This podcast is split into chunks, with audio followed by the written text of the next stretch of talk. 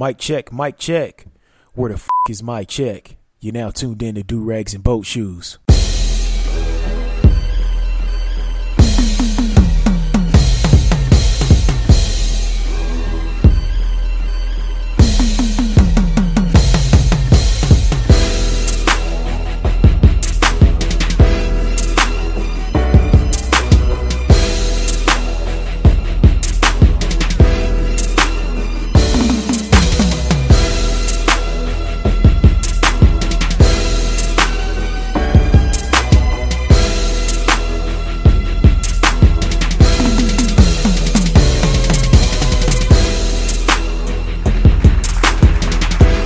Right, let me go ahead and get this turned down. What's going on, everybody? It's your boy A Double. You're now tuned into episode 169 of Do Rags and Boat Shoes. Much love and respect for everybody that listened to episode 168 of Do Rags and Boat Shoes. And please be sure to tell a friend to tell a friend to tell 10 more friends and have them 10 friends tell five more friends. All right. Um, let's see what else, what we got coming up. Um, next week we got good old uh, Thanksgiving coming up, and then in uh, health over wealth, I'll give you guys um, a few tips. I know a lot of y'all like to start y'all Christmas shopping a little bit late, or your Kwanzaa shopping, whatever you celebrate, uh, Hanukkah, um, whatever it is that you celebrate. If you do, you know, choose to partake in giving people gifts in December.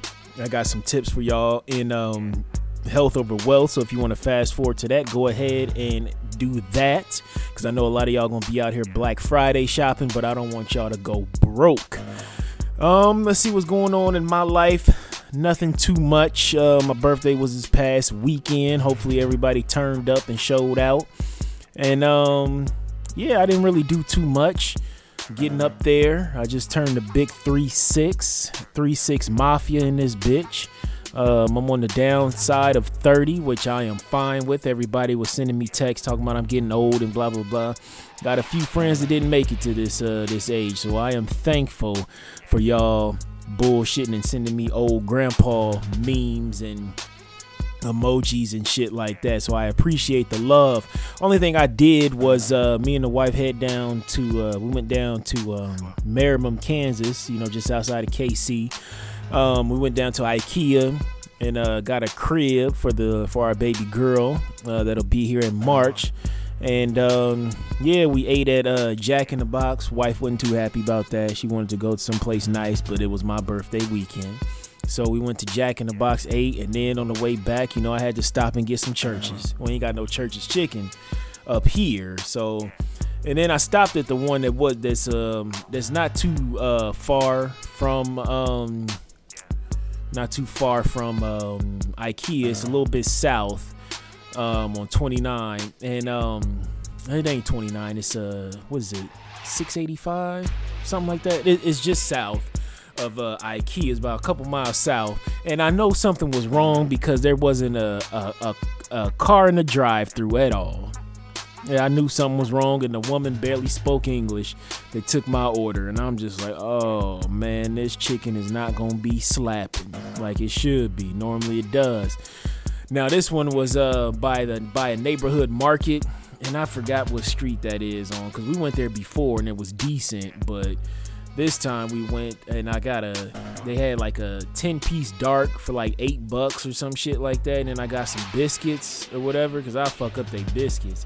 But the biscuits didn't have no they didn't have a honey glaze on them and I got the spicy and it was just like very bland and like some of the pieces was spicy and I didn't eat it until like later that night and I'm three I'm driving three hours north, you know what I'm saying, heading back to uh, Black Omaha, heading back to Omaha. And so I didn't eat the food until, you know, damn near shit, what, nine o'clock at night, you know. So I'm just like, ugh. I just knew something was up. It was just in my gut. I should have went to the one that was uh, a little bit north. That's on the way out, heading back north up to uh, Omaha, towards Omaha. I should have went to that one, but I was just like, man, this one is closer, and Oh, it was just full of disappointment. But anyways, so that's how I spent my Saturday. That Sunday was my actual birthday, and uh, yeah, I just spent uh, you know I just spent the day just uh, building my baby girl's crib and just chilling. That was it. That was ideal for me. Just chilling. That's what I like to do. I don't like to make a big deal, you know, out of my birthdays and stuff like that, especially as you get older. You know, I, I can't stand a, a motherfucker who just makes a huge deal about their birthday. It's just like, like dog, like like you're turning like I turned 36. Like could you imagine me just sending out flyers and shit like that and just posting everywhere like come out for your boys big 3-6. You know what I'm uh-huh. saying? I could see like if it's a situation where you're turning like 21, you turn in uh, like 29 because you're leaving your 20s, you turn 30 and then I could see like then turning like 40. So then you should make big deals about like when you're going into a new decade. So I'll make a big deal when I turn 40. Lord willing, I make it. I hope that I make it to 40. Um, but I just can't imagine just throwing some big shindig just because I turned 36. Like that's that's fucking stupid to me. That's just goofy. And then I'm thinking like how other people will receive. Like if I received, you know, some kind of invitation or some invite to a nigga turning, you know, 36, 37, 38, I'm just like, eh, eh, eh, I'ma just act like I didn't get the invite. You know what I'm saying? but anyways, let's get started on that good old summer damn jam screen. So I was up, I was getting some gas, and uh, my wife's pregnant, as y'all know, and so I asked her if she wanted any snacks from the gas station or anything like that. So I got her these like gummy snakes that she likes, and I went across the street to the Walgreens. Um, and uh, so I was in there and I'm waiting in line. Um, and an older sister, she's chopping it up with a young man. She's telling him about some some programs. There's a young brother. She's telling him about some programs uh, that uh, the city has going on and things like that, as far as like job placement and shit like that. And then there's some uh, some no, it wasn't a jobs program. It was a jobs training program, so he could learn like some skills and stuff like that to actually make a little bit more money and shit like that. And they have some job placement. So I was kind of ear hustling myself. I was like, if this some trade shit.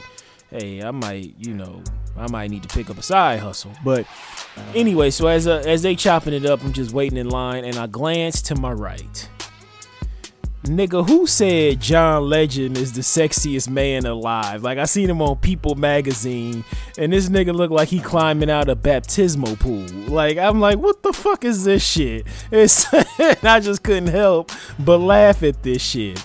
I'm like, Arthur, like Arthur is out here being a whole ass sexiest man alive, and I'm just like, okay, all right. The good guys finally got one. The, the good guys finally took a W.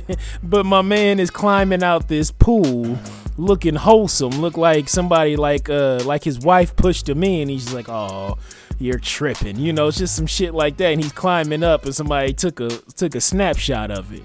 You know what I'm saying? So I'm like, John Legend, get your coins. Okay, I ain't mad at you, player, but it does look like you climbing out of, you know, the new Baptist pool that they just got built, you know, at, your church.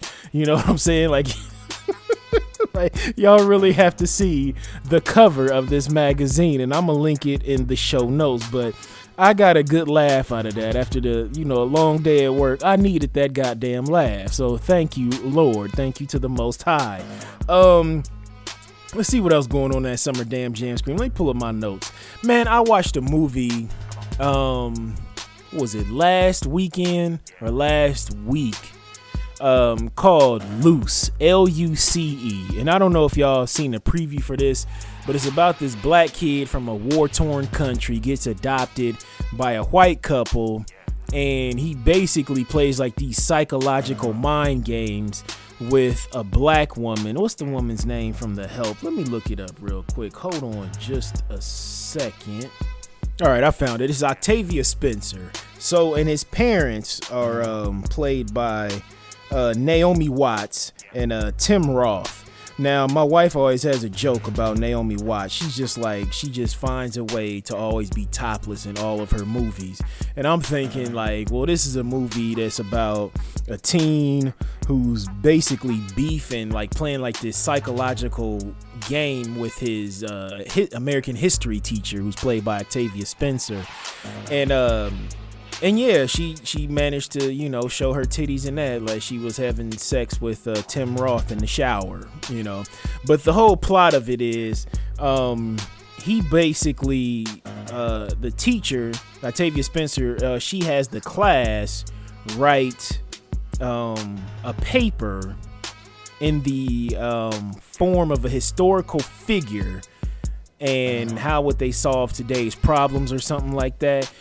And so he um, he chose uh, Frantz Fanon. So this that was the um, what's that? The West Indian cat. Um, who's a psychiatrist, and he also, I believe, when he in the French army too. But uh, he had a theory that basically said that like oppressed, you know, um, oppressed indigenous people, they could you know gain political power through violence right? If the oppressor used violence then you just have to match it with violence right? To gain political um as far as like evening up the fields and stuff or uh, liberation. That's what i'm looking for. You could uh, seek liberation through violence. And so the whole thing is octavia spencer she knows that he's a black child and he's like a straight A student. The kid loses, and he came from a war-torn country, Eritrea, and that's uh, I think that's where the brother Nipsey Hussle and his people is from, um, on his dad's side. And so um, so that's when they adopted him. He was like seven years old, and uh, he was like a child soldier, and he had to go through all this therapy and all this, uh, you know, just therapy and you know trying to um, basically re they redefined his life, so to speak. His white parents did, and you know they kind of raised him in a way to you know just always excel. And he's starting to become rebellious now because he sees how the black American students are being treated and he feels like he's a token. He feels like he's being tokenized and he really feels that coming from Octavia Spencer's character, right? So she searches his locker because she's thinking of him, you know, with the Fanon uh, theories that he has and the paper that he wrote. And so she searches his locker based on suspicion that she thinks that he's about to carry out some kind of terroristic threat just based off this paper, which is kind of fucked up. But him being a child soldier, she was basically just kind of being prejudiced, but she finds some fireworks in his uh, locker. And so she brings it to the parents and uh well she brings it to his mom naomi watts and she kind of you know hides it and doesn't you know come out directly towards um you know the son and call well his name is luce um uh, she she doesn't like call him out on it and shit like that. And this this whole they hiding it and all this other shit. Then he starts. Then there's a he's on a track team and a brother, an American black boy, gets kicked off the track team. I guess for like smoking weed or something like that. And uh, he doesn't see how how Luce doesn't see how the black American kid can't get a second shot. You know, and so he's like, why is he you know why is him himself he himself Luce is being this token and trying to be like the next obama? He kind of looks like obama a little bit the kid who plays him got the big ears and the fair skin and shit like that and the, the, the tight haircut. And he does he looks like a he, he does he favors him. He doesn't look like him but he favors him. And i think that's why he got that role that young man did. And so he's well spoken very articulate very smart and he's just playing this like cat and mouse game with this uh, this teacher because he finds out that you know she told the parents and all this other shit. And uh, so he's just playing this psychological game and it takes you down. Like it's just all these twists and turns. It's a psychological thriller.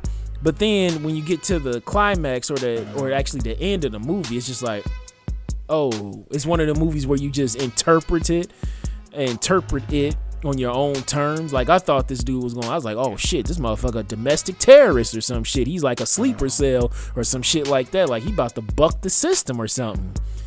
Nope, none of that shit. It just kind of, you know, the parents have his back and they kind of lie for him, and that's when he knows that you know his parents, you know, really has his back because he felt like throughout the movie he feels like they don't have his back at all that they're like siding with the principal and the teacher and shit like that but then when push comes to shove like there's a scene where the teacher uh, octavia spencer has like a, a, a whacked out sister and there's this powerful scene where basically you you know Luce did it. Like um, she's like whacked out like in a crazy home and shit like that. And uh, you know Luce goes and gets her and put brings her into the school and uh the the sister Octavia Spencer's sister is like stripping like butt ass naked in front of all these students and you know telling her she'll never be as good as them white folks and you know use a you a you a, a, a nigga and all this other stuff. And and uh, so he starts like filming that and stuff like that as evidence to show like yo this teacher is like stressed out. I don't know why she fucking with me you know. And he's just playing these crazy ass mind games with her. But then you think you like oh shit this shit about to really just go off. But like the climax of the movie is he like sets off some fu- those fireworks that the teacher took and gave to the mom, but he actually took him back because the mom hid him somewhere in the house, and he found him and he put him back in uh, Octavia Spencer's desk, and he lights him on fire, and like the her desk like burns up, but like that's it. You just like this shit is whack. Like it takes you through this whole emotional thing. And I'm thinking myself, I'm thinking, I'm like, oh, this motherfucker is like a, a, sleeper agent, or you know, uh, some kind of domestic terrorist or some shit like that. He about to set some shit off, and they never explain why he had the fireworks. It wasn't nowhere near July the Fourth or anything like that, and um, and he he starts lying a lot, so you don't know what the fuck to believe. But if y'all see that movie Luce, don't watch it because I mean you just gonna be let down like psychologically like it takes you on this roller coaster but once you get to the big climax and it then how it just goes off you just like man this shit was whack. Like I hate the movies that just have you interpret the ending like it just kind of leaves it open. I just feel like that is some lazy ass writing very lazy writing. And um, I'm like man this brother done fucked up this woman's whole career because she like explained to why she was so hard on him and uh what he represents and everything like that like how he can be like a beacon of hope to other kids and all this other shit but he, he doesn't want to be tokenized and all this other nonsense and shit like that but that was a dope scene just just when it comes to when it comes to a head when you know the Luce character and octavia's character you know actually get to talk just them two you know what I'm saying? But the movie overall, that shit was whack. Like it just it it takes you on this great great ride and then it's just like, "Oh, that's it?" That's it. It's just like the anticipation is dope, but other than that, it just leaves you fucking flat on your damn face. Um, let's see what else I got on that good old summer damn street. So if y'all see that, um, I paid for it. Um, I don't want y'all to pay for it. Um, don't don't spend your seven dollars on that if you see it up on iTunes because that's what I did. Um, but I did listen to on the way down to um, down to uh, Kansas City, down to Kansas um, this past weekend. I listened to the 30 for 30, the Donald Sterling um, uh, podcast. So 30 for 30 ESPN, they have a podcast where they break down like major sports stories and shit like that. And uh, I downloaded, I think it's like five episodes uh, of Donald Sterling's uh, uh, case. And this was the former Los Angeles Clippers owner. Uh, you know, who got, you know, they pretty much forced him to sell the team and he's banned from every NBA um, uh, game and he can't step foot into an arena that's playing an NBA game. And you know what's crazy about this? Uh, his wife, she she wasn't held accountable for shit, for nothing at all. Like none of the shit he did. Like he made his fortune. Basically, he was an attorney. He was a lawyer and he he always been a womanizer always. Like when he got married to his wife she caught him cheating numerous times. And it was one of those things where he's like you know this is just who i am. You're just gonna have to accept it. But he made his money in real estate by essentially being a slumlord in like beverly hills. Like he was just buying up property and he would slap a new coat of paint on there, like they said on the podcast, and then he would raise the rent like super sky high.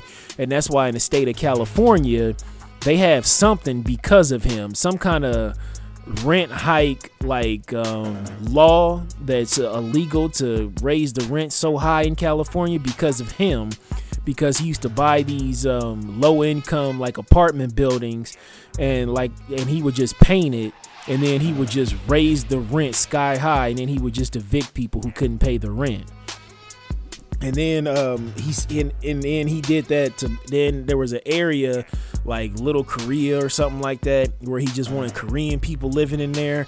So basically him and his wife they would act like they were with the health inspectors because they never knew the owners, these black people and these Latin folks, these Latinx folks, didn't know um you know what they look like. And so i think his wife name was shelly or shelby um, she would go in there acting like she was a health inspector, and then they would make up shit and get them people kicked out because they, they this whole uh, apartment complex was like in Little Korea or Koreatown or something like that, and uh, they just wanted Korean folks living in there, so they got all them black folks and them Latinx folks up out the paint, and um, and there was one apartment building that he bought and it was just full of little old women like uh, retirees. And when he raised the rent on them somebody asked him like how can you do that to these little old women? He was like their their kids can pay the rent can you know come up with the the rest of it. And that's pretty much how he made his uh his money. And then he bought the clippers. They were the san diego clippers i believe he bought them for like 13 million dollars like in the late 70s or something like that. And, and then um, i didn't know this. He actually loaned dr buss dr jerry buss the money to buy the forum uh, the la forum and that actually came with the clippers and the kings. I didn't know that. So he actually loaned, and uh, Dr. Buss did this reluctantly. He didn't want to, you know, deal with Sterling like that because they really wasn't that close. But nobody, but all his money, Dr. Buss's money, was tied up in real estate. So he didn't. He and in investment groups. That's what his money was tied up in. And uh, Sterling's money was tied up in uh, actual property, but he could he could liquidate that quickly. You know what I'm saying? He could go ahead and sell that real quick and you know get you know a few million dollars here and there. And so he actually loaned Buss the money to uh, buy the LA Lakers. And then after Buss got the Lakers, and then you know they drafted Magic Johnson, and uh, he saw their relationship and saw how Magic led them to a title. He wanted to you know buy a team, so he bought the San Diego Clippers. And then he um, found a way to move them down to LA, and the NBA uh, was pretty pissed about that. And what's crazy is they have interviews with former Clippers players. Um, like one was like Olden Polynice, and he was talking about he, he, when he first got. I think he got traded over there. Odin got traded over there, and he was like, you know, I was in the shower and I come out with my towel on and everybody's gone. Like all the players are gone. Nobody's there. he's like, the game just got over and it was an unwritten rule with Clippers players to just get the fuck out the the the locker room just ASAP. And it was because Donald Sterling would come in there with a group of other rich folks and he would basically parade his players around like they were like chattel, like they were a buck or something. Like Olden Polynice was like, yeah. So I'm sitting there in my towel, and he comes in with this, just this whole group of rich folks, and he's just like, oh, look how big this guy is. He's like rubbing my shoulders and my arms, and he's like, oh, he's just like a big buck, and, and it's just like, and that's what they meant when they said he ran, he, he felt like he was like a plantation owner. And then even Blake Griffin, who played for them for years, when he actually got drafted out of Oklahoma to um, the LA Clippers, his mama was telling him, you know, to kind of watch out uh, for Donald Sterling and shit like that. But you know, he was just so happy to be in the league. But nobody told him about the rule, you know, of just hurrying up and just throw your clothes on and get the fuck up out that locker room because Donald Sterling again came in there with a group of rich folks and just you know started rubbing on Blake Griffin and was like, "Yo, look how look how rock hard his abs is and shit like that." And he's like, "This is getting weird." And so that's what players did. Like right after the game, they would either get dressed right away to get the fuck on up out of there without even showering, or they would just, you uh-huh. know, maybe take a whole bath or something, you know, just wash their balls, their ass, and their armpits and hurry up and throw some clothes on and get the fuck on up out of there because they didn't want to be rubbed on by Donald Sterling. Now that's weird as fuck. And they was talking about how cheap he was and how the Clippers were the laughing stock of the NBA for so long is because of how cheap he was and how he always wanted to try to get a top draft pick and shit like that uh-huh. and they they didn't even have a practice facility. They had to practice at a junior college. That's where the Clippers practice at. And then they said the weight room, it said they probably had maybe you could fit maybe five people in there or some shit like that. And I just found it fascinating to me. And uh, the reason why I kind of bring up his wife is, you know, she was complicit in all of this shit, right? And she, you know, she's going on and talking about how hurt she was when he was dealing with V Stiviano and all this other shit. But they pulled this same jig before. You know how they sued uh, V Stiviano to get all the stuff back uh, that he gifted her. They did that before with another young lady, and I forgot her name, but uh, Donald Sterling bought her like a house and like a car and some more shit. And you know what? Uh, Shelly is the one who actually sues these women because everything, like, she's married to Donald, so she owns half of everything. So she sues and get that shit back when he tricking off them dollars.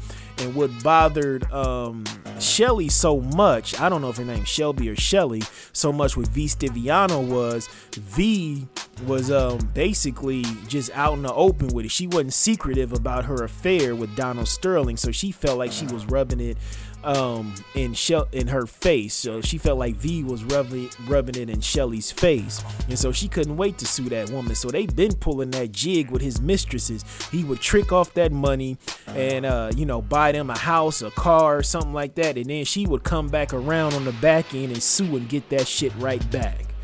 That's what's crazy to me. And then here's the trick bag right here. How and then she played Donald. And I think she played everybody. I don't think I don't think he knew what was going on. So basically, um, Adam Silver, the NBA commissioner, this was he was just a few months into the job when this scandal broke, right? So everybody in the NBA knew that how racist Donald Sterling was. Everybody knew, right? And uh, they were talking with Doc Rivers and those players and how they chose to play and all this other shit, and which was some sucker shit. I still think to this day it was some sucker shit, and uh, they should have just uh, boycotted that that game instead of you know turning a shirt they warm ups inside out and throwing it in the middle and i got called all kind of names on twitter i remember this uh, when that shit happened i got called all kind of names niggas was calling me uh, you know uh, i think somebody somehow somebody flipped it and said i was a coon and uh, doing what the white man want me to do because I, w- I would have I wouldn't have played the game. I'm just like nigga, what? How does that make me a coon if if I wouldn't play for a racist owner? You know what I'm saying? Just like yeah, I got called all kind of names from uh uh, fucking Clippers fans and shit like that when I was tweeting about this. This was years ago. I think this is when I first started the Do Rags and Boat Shoes account. Or it might have no, I might have been tweeting from the Black Omaha account. I don't know. It was it was one of my accounts I was tweeting from. But anyways, um so so right when this is, so right when this is going on and uh, Adam Silver is forced, you know, he's like, "Well, I'm just ban you for life. You're banned from the NBA for life." So now it's like, okay, what do we do about this team, right? He still owns the team. And um when that ban initially came out, or no, when the audio initially came out, Donald Sterling, goofy ass, was still going to try to show up to that game uh, when they played the Golden State Warriors. I think this was back in 2014 when this happened, he was going to, he still was going, no, so that wasn't a do rags and boat shoes account. So that probably was just my regular Omaha hostage account. But, anyways, uh, he was still going to try to come to the game. And Doc Rivers called management and was like, yo, he cannot come to this game. Like, it's just gonna be a huge distraction and all this other shit, yada yada yada. And so he didn't, but the wife shows up. It's just like okay, and they said they just felt indifferent about it. And um, Matt Barnes, he was saying that Golden State, you know, they was playing against them like they was all Donald Sterling. He said they just lit us up, like they didn't they didn't let up because initially Golden State Warriors, the Golden State Warriors, they were going to, they was like, you just let us know what it is. If y'all don't want to play, we won't go out either, you know, so it won't be like a forfeit, you know what I'm saying? Like if you know like if the golden state show out on the court and uh, the clippers don't come out you know like it's an automatic win. It's like we won't even come out the locker room. Y'all don't y'all y'all just let us know what it is because we down with y'all either way. You know we have to show some solidarity. So that was dope of golden state to stand by them like that. And i remember andre iguodala was like yo this is our you know like our carlos moment you know like at the olympics you know holding up the fist and stuff like that. But you know, when they came out, I think a lot of people were disappointed to play when they came out to play that game. And so with the selling of the team, this is how slick Shelly is, or Shelby. I don't, I don't even remember this woman's name. Donald Sterling's wife. She had a doctor basically um, diagnose him as like early onset dementia or whatever. So basically, she could take control of the team, and so that way she could sell the team. So that's how they ended up selling the team because Donald Sterling wasn't gonna sell it no matter what. He was like, "Nope, we're holding on to this." Blah blah blah.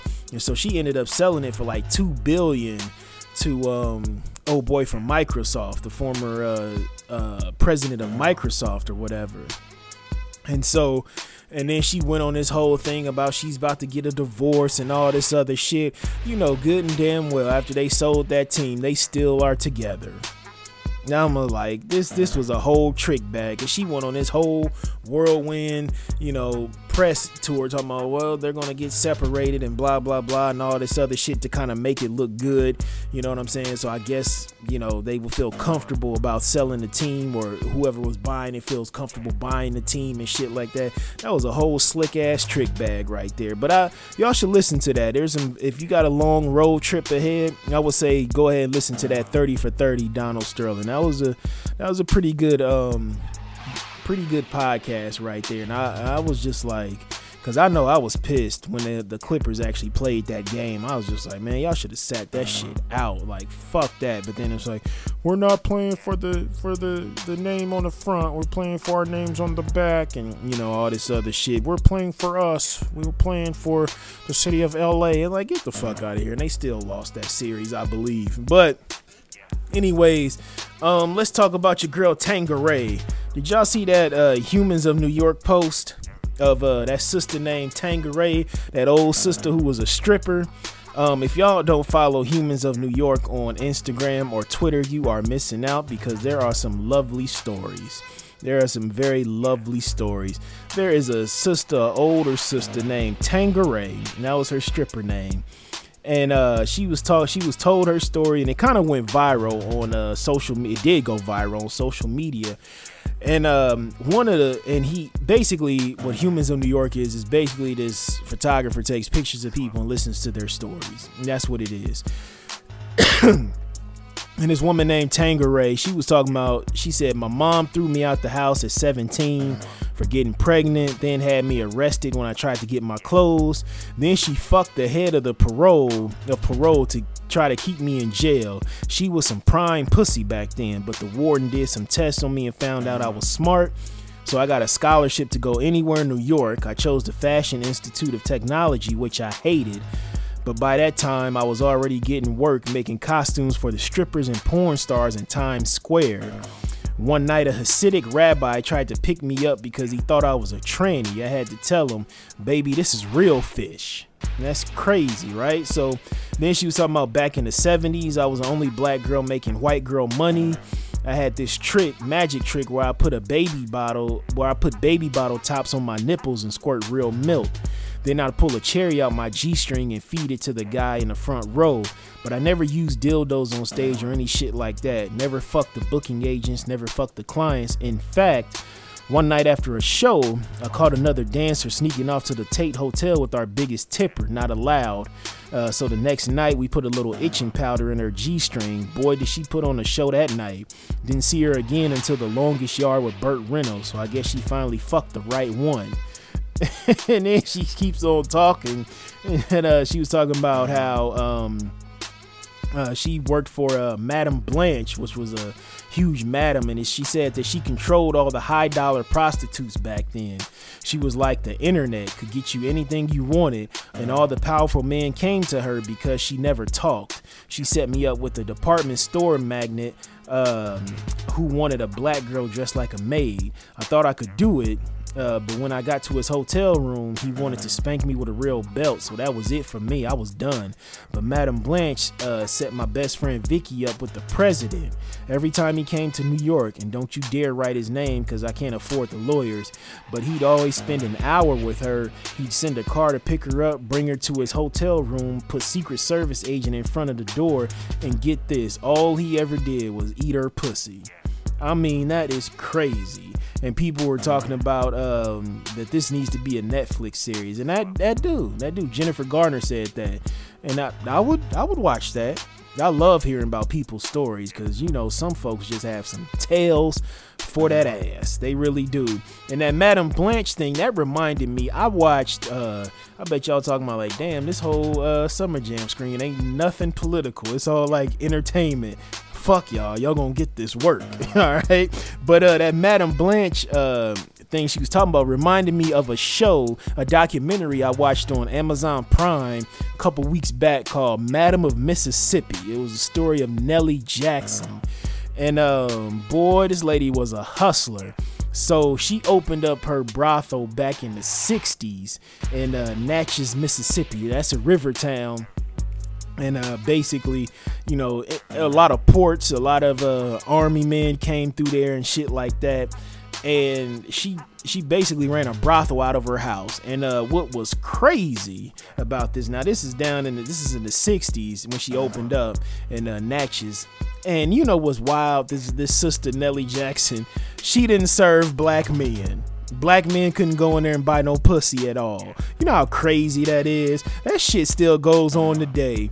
Uh, back even back when uh goddamn Backpage was popping, or Craigslist or Snapchat, that shit still go on today. You see some shit where a, a chick is talking about like on Backpage, they used to have like you know roses would equal so many dollars or something like ten dollars, so it'd be like six roses, so sixty bucks, you know, for a massage and shit like that. They'd be like only offer roses and shit like that, and they have all this whole list with the roses and all this other shit or some other emoji of what they offered and all this other bullshit, and then they they they do all this this strange for a piece of change shit. Then at the bottom it'd be like no black men or no BMs.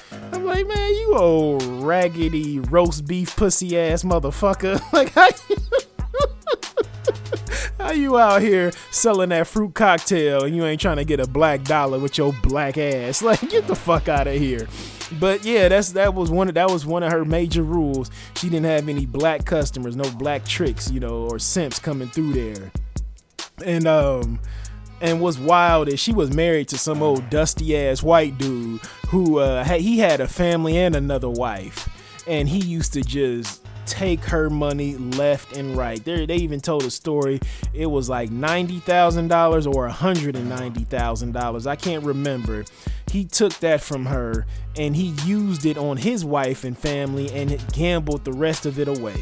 And he was gone for like months and she sent she sent a um and this is back in the 70s i believe late 60s early 70s she was married to this old uh this old howdy doody white man. And uh he just he just looked like just somebody off of a, a, a sitcom from the 70s or whatever. But he would take her money and spend it on his family. And then if he needed a new car basically what he would do would ask her for a new car and so what he would and she would buy him a new car and then he would give his kids or his wife his old car and shit like that just running game on her. But she but she was sharp with them women and them tricks. But she was a sucker when it came to that white man. I don't know why. But maybe because he had the complexion for the protection for the connection uh, or for the collection not the connection the collection.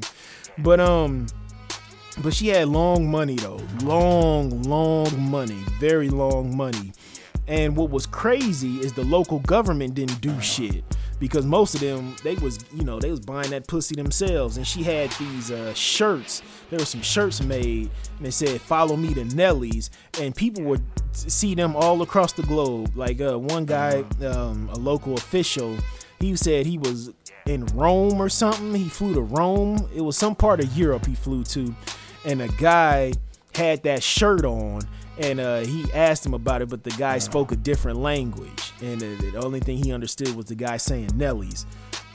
And um, and, and what was crazy is um they th- he said it was just a, a, rainbow of different women and she treated them all good and stuff like that. And she was hustling tough because um, she would sell like beer and like soda to the tricks, you know, while they waited for their um, where they waited waited to pick, you know, who to go on a quote unquote date, you know, to get sucked, fucked, or whatever they wanted to do, get that fruit cocktail all together, and so she would sell like a beer for like five bucks and this was way back in the day so it was like super expensive. And he's like you didn't care. It was late at night. You weren't even supposed to be out like that. You know a lot of those guys were saying.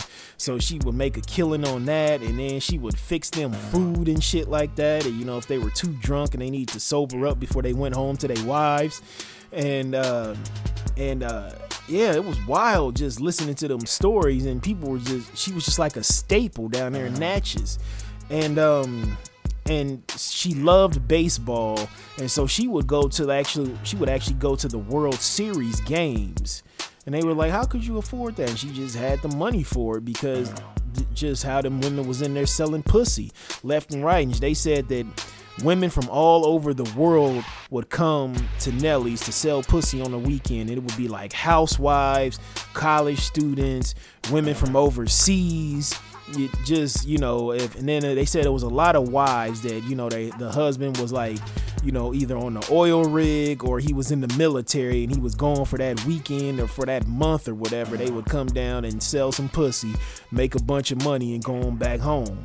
And i'm like wow that's crazy. And they said that she was very generous you know with the local government. Like she always gave them like big ass bottles of like you know fine liquor and stuff like that you know to the mayor to the chief of police to the you know the sheriff and things like that. And she they knew what she was doing. But like i said most of them was you know customers. So ain't shit they you know and she never did talk. And what she would do is uh, when she got some new girls she would actually take them shopping around town to let folks know that hey it's some new pussy in town. And i i don't know if i don't care if y'all get offended by me saying pussy. Maybe you just need to fast forward this but it's it is what it is.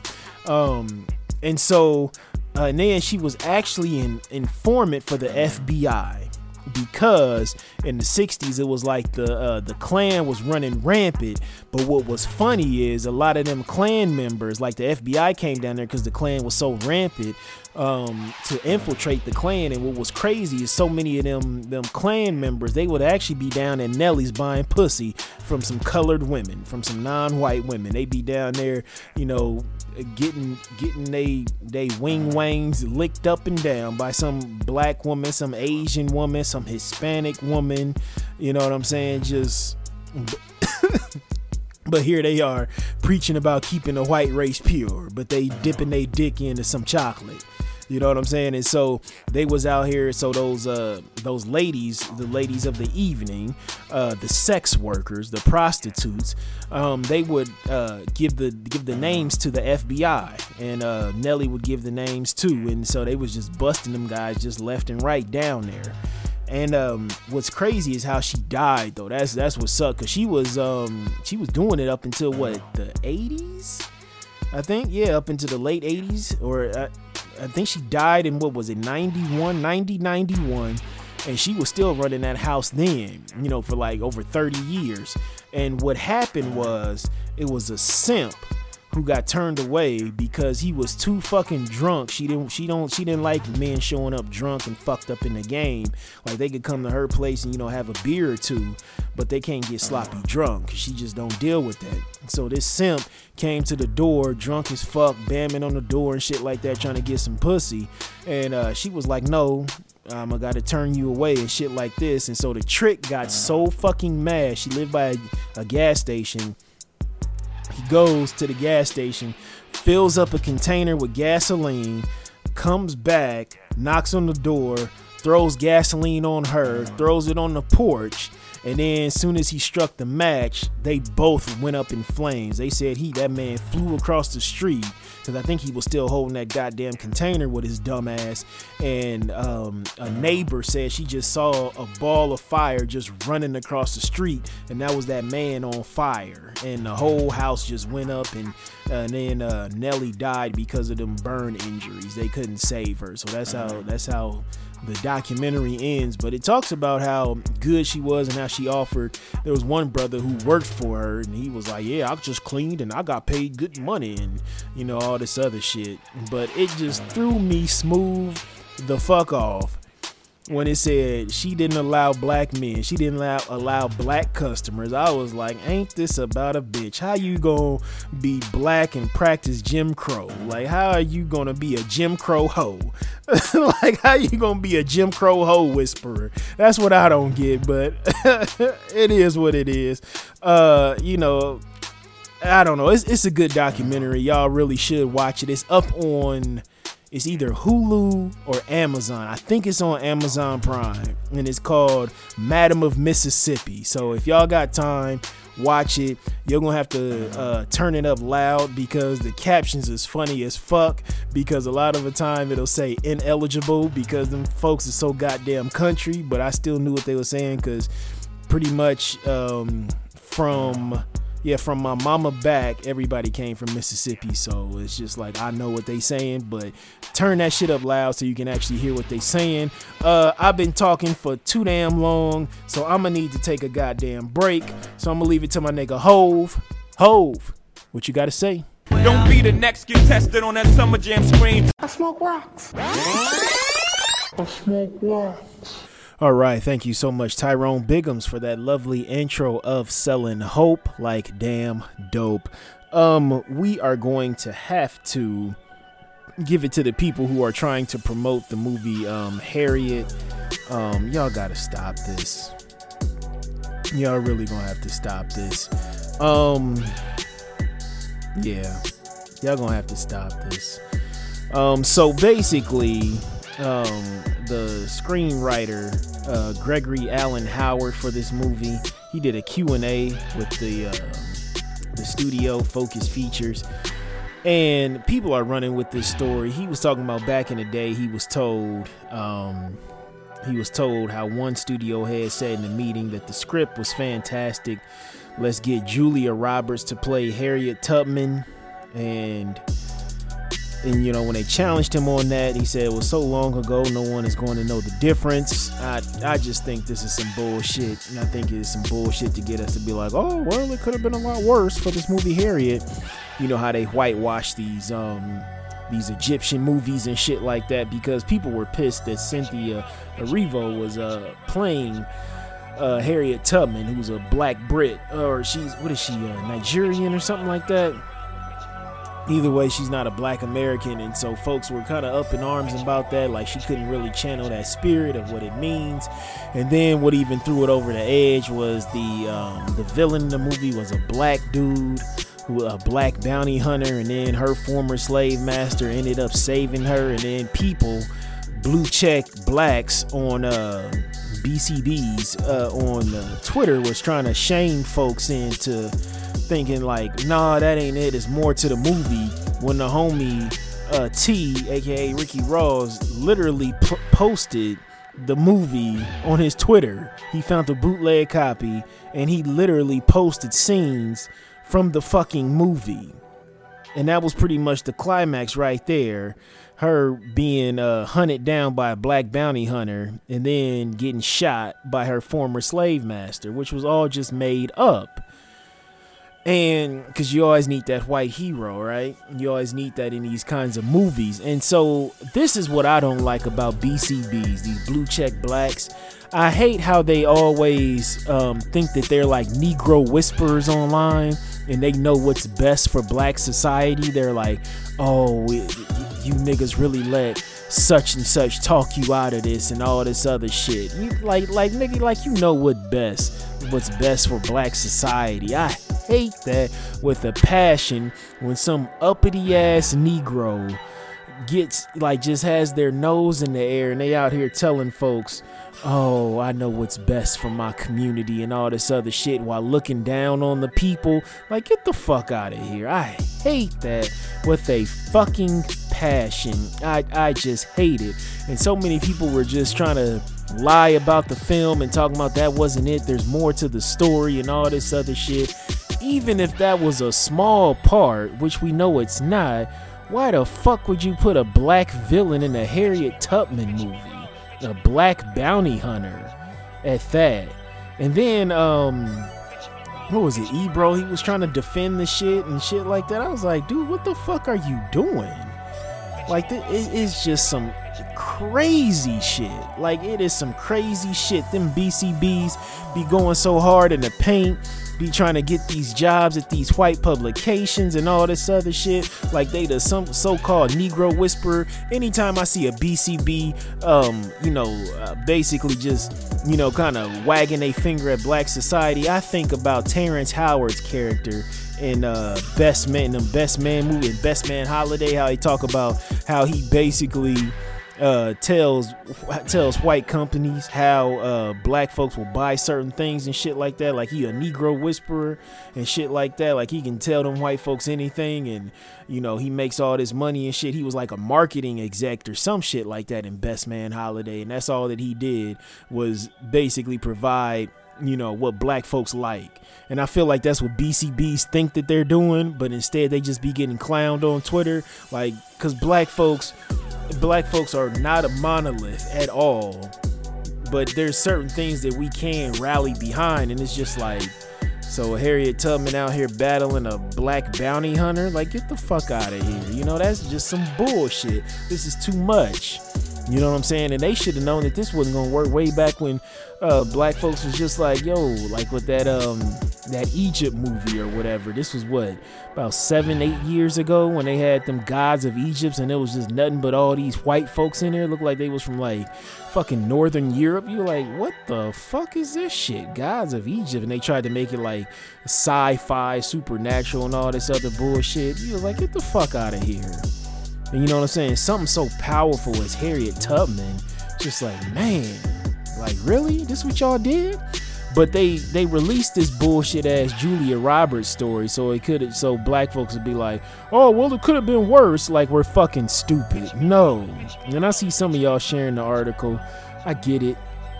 But I didn't believe this shit soon as it dropped. I was just like, eh, this looked kind of funny in the light, and and I believe what it was is just the backlash because people were kind of upset that a black Brit was playing it. I know um, some folks wanted um, old girl from uh, How to Get Away with Murder and Fences um, to play her. You know what I'm saying? But it's just one of those things where it's just like this looks so goddamn funny in the light. Like you just holding up that that holding up that Harriet bill, that Harriet 20. You like this ain't it, Chief. This ain't it. I don't know about this one, Chief. Um, so y'all get the fuck out of here with that. This portion of Do Rags and Boat Shoes has been brought to you by the letter L, as in, hey yo, my guy, my hands are full. Give me a hand here. Can you hold this L? All right, so moving on to holding this L. Uh, this should have been in last week's uh, Do Rags and Boat Shoes, but the story broke as I was editing. Um, this goes out to um, three judges Andrew Adams of Clark Circuit Court 1, Bradley Jacobs of Clark Circuit 2, and Sabrina Bell of Crawford Circuit Court.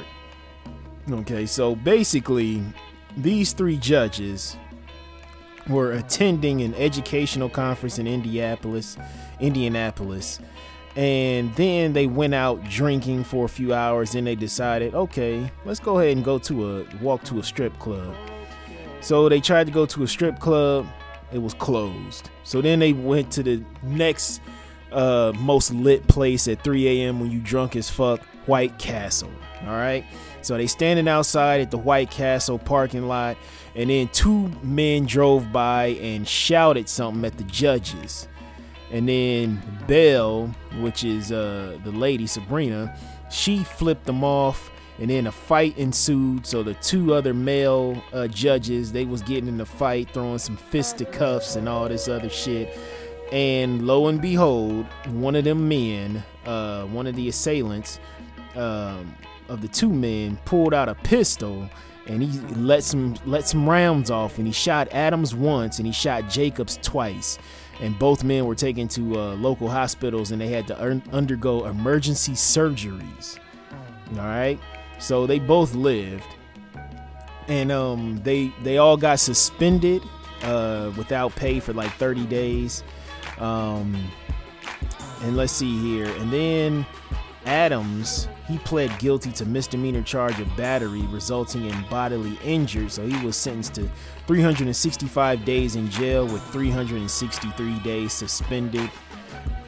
Um, and the man who actually shot both them judges, he's scheduled to go in trial in January um, on a bunch of charges, including felony aggravated battery. Now, if I don't, now if this don't make it into a goddamn movie, I don't know who is. I might have to throw up a GoFundMe or Indiegogo so I can make this damn movie.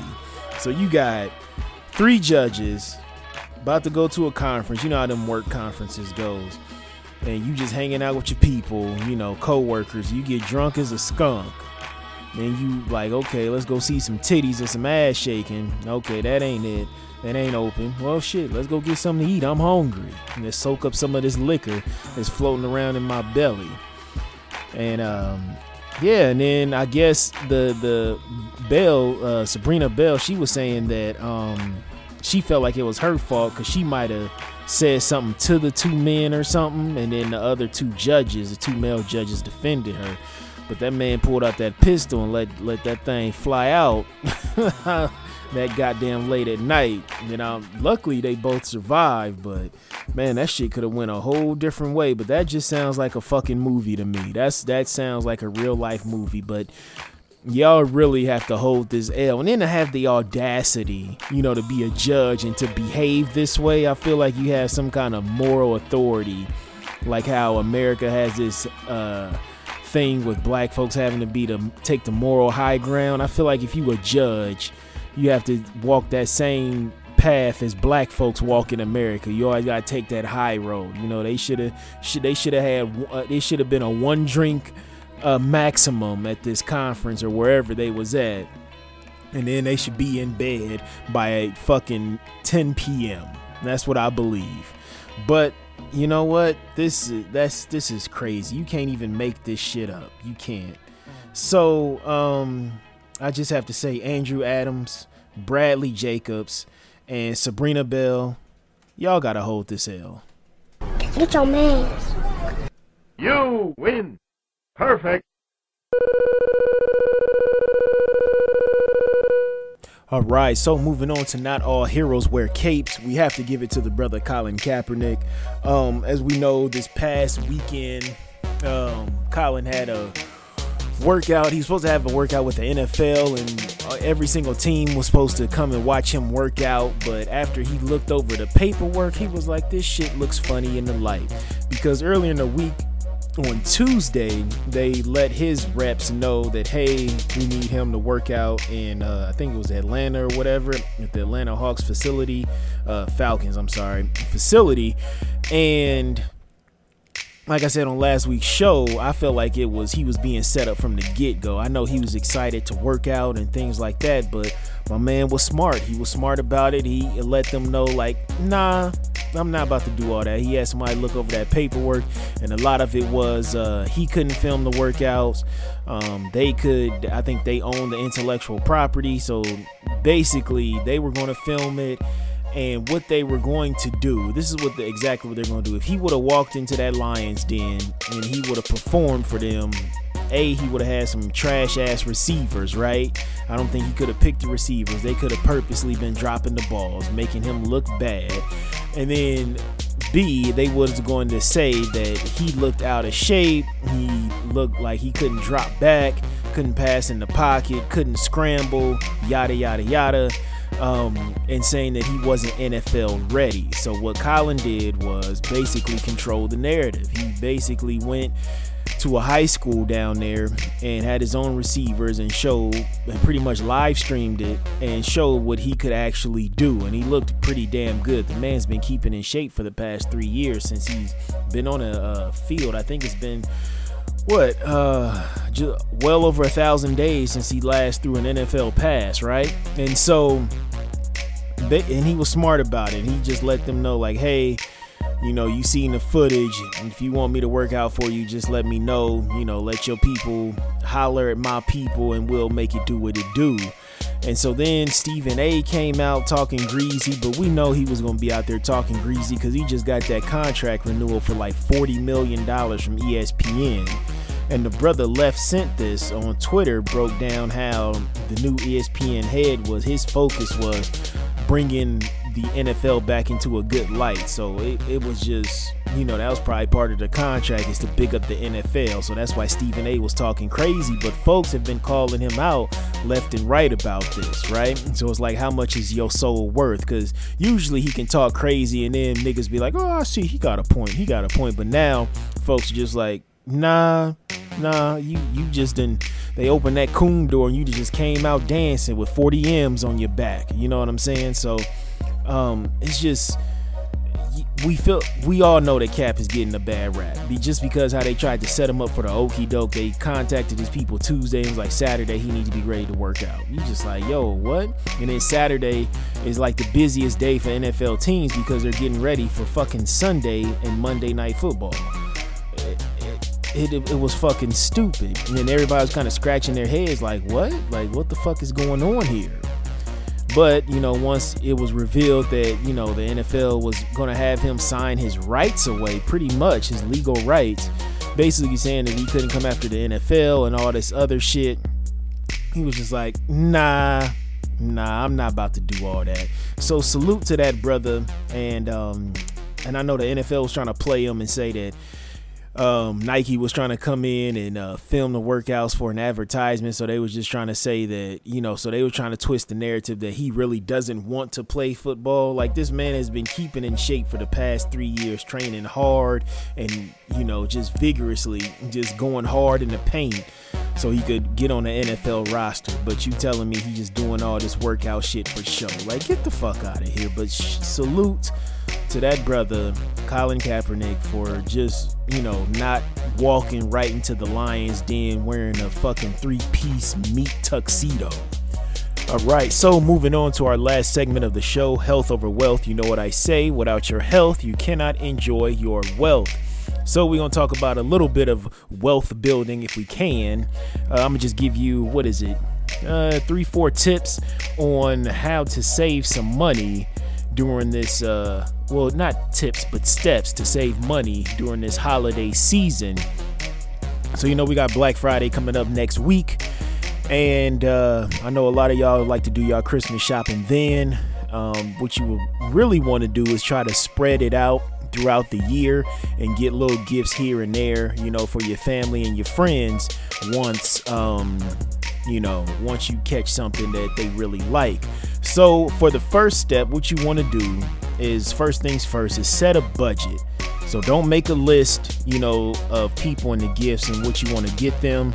Uh, you want to set the total limit first. That's the first thing you want to do. You want to see how much you can spend this holiday season, whether it's, you know, if you got a small group of folks or you got a big group of folks, whatever your budget may be, from a $100 to a $1,000 whatever it is, and then set a limit for each person. Like you don't need to get, you know, your niece or your nephew, um, you know, set a budget of $75, you know, the same as your brother or your sister. You know what I'm saying? So if they real small, you know, you can get them, you know, just some little books and a few toys and things like that that you can catch on sale. You don't want to, you know, ball on out on everybody. You know, everybody's equal, but it's separate but equal in love. All right. So then you make the list within that budget. You know, you start thinking of things to get your folks and get your people. You know what your uncle like. You know what your dad like. You know what your mama like. You know, you know what your grandmama like. You know what your, you know, if your significant other, you're giving them, getting them something. You know what they like. Um, and so you start making out that list, but within that budget, all right? And then here's the kicker. Here's the big step right here is always, always, always pay with cash. Always pay with cash. Um, you know, you get to swiping that debit card or that credit card, and next thing you know, you done messed around and spent your light bill money, you know, if you're using your debit card, or you got to deal with crazy interest fees from your credit card because you done you know, went over budget and things like that. Um, I have one cash back credit card. It ain't really cash back. It's like one of them Capital One cards, and it's like uh, it's one and a half percent uh, cash back. And basically, how it works is, you know, it works on every fucking thing from gas to um, bills. And what I use it for is for our bills. So I pay our monthly bills with it and then I just paid off that balance, you know, right away, and I accrue those points, and I got like close to two hundred dollars in points or whatever. You know, that takes a long time to accrue, and so um, what I did is I cashed them out. You can either use that as a statement credit or uh, towards your total balance on your card, or you can cash it out for like gift cards. What sucks is they don't have like a Visa or a MasterCard gift card. It's just like gift cards to other places. So I cashed it out and got a couple of, I got like a Walmart one uh, and a Target gift card. So we'll probably use those um, for holiday shopping too, because we got most of the kids done. So now we're shopping for the adults in our families. So that's what we're gonna probably use some of that for, along with some cash that we got set set to the side. Um, so you always want to, you know, if you do have one of those cash back cards, you know, try to you know, kind of utilize that throughout the year to rack up some points. And then towards the end of the year, you know, you can use that either, you know, for a gift card toward to give to somebody. Like here's a, you know, $75 Target gift card. I mean, who wouldn't like that?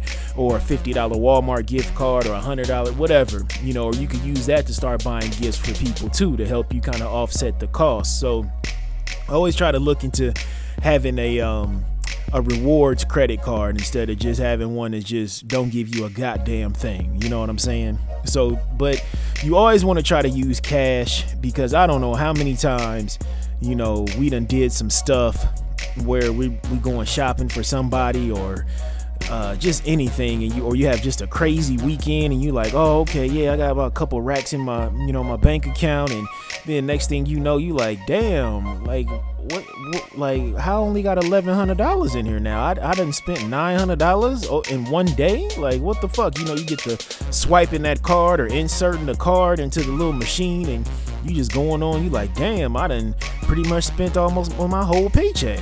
You know, in one day. So just uh cash really just kind of keeps you grounded and keeps you within your budget you know what i'm saying? So go ahead and hit the bank hit the atm i would just hit your bank you know so you avoid them atm fees um, so just go ahead do that. Take out, you know, the five, six hundred dollars that you're about to take out, and then just boom, use that straight for gifts, and that'll help you keep on track too. Um, and what you always want to do, I know we're kind of late in the seasons, we're creeping up on Black Friday, and th- this is when it turns into like the big holiday shopping season. Um, you always want to try to shop early.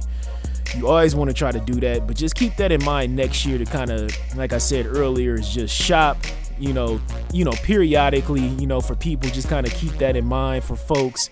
Like if you see like a, you know, like a LOL surprise, you know, gift, you know, them things them little girls love, you know, we see one of those, we'll just cop one for my niece, you know, real quick and, you know, just kind of sit it off to the side and, you know, uh, hide it in one of the rooms in the house so she won't see it, you know, until like Christmas. So you want to do something like that.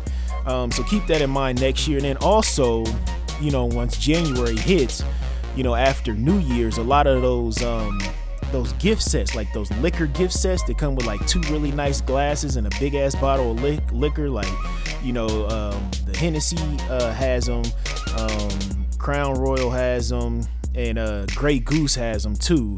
But they they come with those really nice, you know, whiskey glasses or uh, drink glasses, and um, you know so you want to kind of keep an eye out for that because like right after new year's a lot of those go on sale too so you can get them for cheap and you can you know give it to the distinguished folks in your family. You know i ain't gonna call them functioning alcoholics we'll just call them distinguished you know? So kind of keep that in mind too um and those are great gifts. I know people always love getting those things you know? Normally they're like 40, 50 something bucks, you know, but you catch them damn things on clearance, you can get them for like, you know, 17 bucks. I know at Target, there's a few times I didn't call them on sale at Target for, you know, under $20. So just keep that in mind. Um, yeah, so just shop early. Just since we can't do that, make your budget. You know, sit down right now after you get done listening to the show, set a budget, make a list, and then pay with cash. That's it. That's all it is to it. Um, you know, don't go into debt. You know, helping folks. You know, getting gifts and stuff like that. You can't.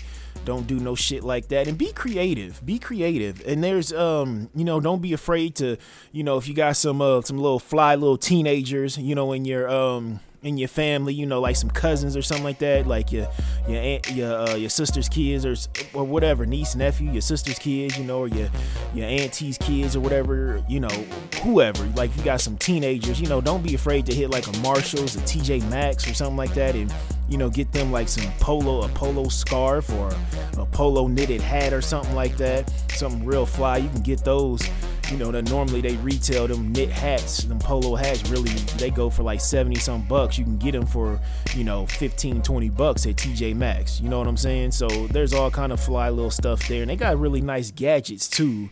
Um, you know, if you got like those tech kids, you know what I'm saying, in your family, like the, um, um, the 3D glasses, not the glasses, but the VR headsets and things like that. Uh, my brother actually got me one for my birthday, and it, it that thing's legit. It got the headphones in it and everything. I was playing some kind of roller coaster game and I was getting seasick. Boy, I was getting motion sickness. Let me turn this shit off. but it's legit. And then also don't be afraid to give somebody a gift from like Groupon. You know what I'm saying? A lot of times you can give them a massage for super cheap, like an $80 massage. You can get it to them for like $35, which would be like an hour and a half. Or you can do like um for like your auntie or your grandma or even your mama. You can get her like a mani pedi set. You know what I'm saying? At uh, some salon around the city. Those are you know normally what is like about 120 bucks or something like that. You can get those on Groupon for 35, 40 dollars. And then um, you can also do the restaurant things too. Like say if there's a lot of times like new restaurants will be up on Groupon and they'll they love having this deal like thirty dollars. You spend thirty dollars for sixty dollars worth of food. So they just give that certificate and you know you pay 30 30 bucks, give it to them, and they can go to the restaurant. They can ball out getting $60 worth of food. So there's no shame in that. You just got to be a little bit creative. You know what I'm saying? So just follow them tips and you'll be a-okay for the holiday season and before you know it you ain't even gonna be out here looking for your w2s waiting on them to get mailed out next year all right so this has been episode 169 of do rags and boat shoes um, i will talk about the whole um, art thing probably in a mini pod um, right before Thanksgiving. I'll probably do a little mini episode before it gets chaotic, you know, in my household, um, getting ready for Thanksgiving. So I'll drop a mini pod about you know what was happening down there at the old Blue Lion building at that contemporary arts display or whatever. Um, so I'll talk about about that. I need to you know get a little bit more research and kind of see both sides of it. Uh, I've been looking uh, at the artist, um, what she's been saying about the situation, and it just seems like there's a bunch of misinformation with the outrage that's going on. So um, I'm gonna try to, you know, do a little bit more research. But I'll drop a mini pod uh, pretty soon. It'll probably be out um, no later than Tuesday. All right. And as always, you know I love y'all. And I will see y'all definitely, like I said, in a few days on Tuesday with a mini pod. All right, one.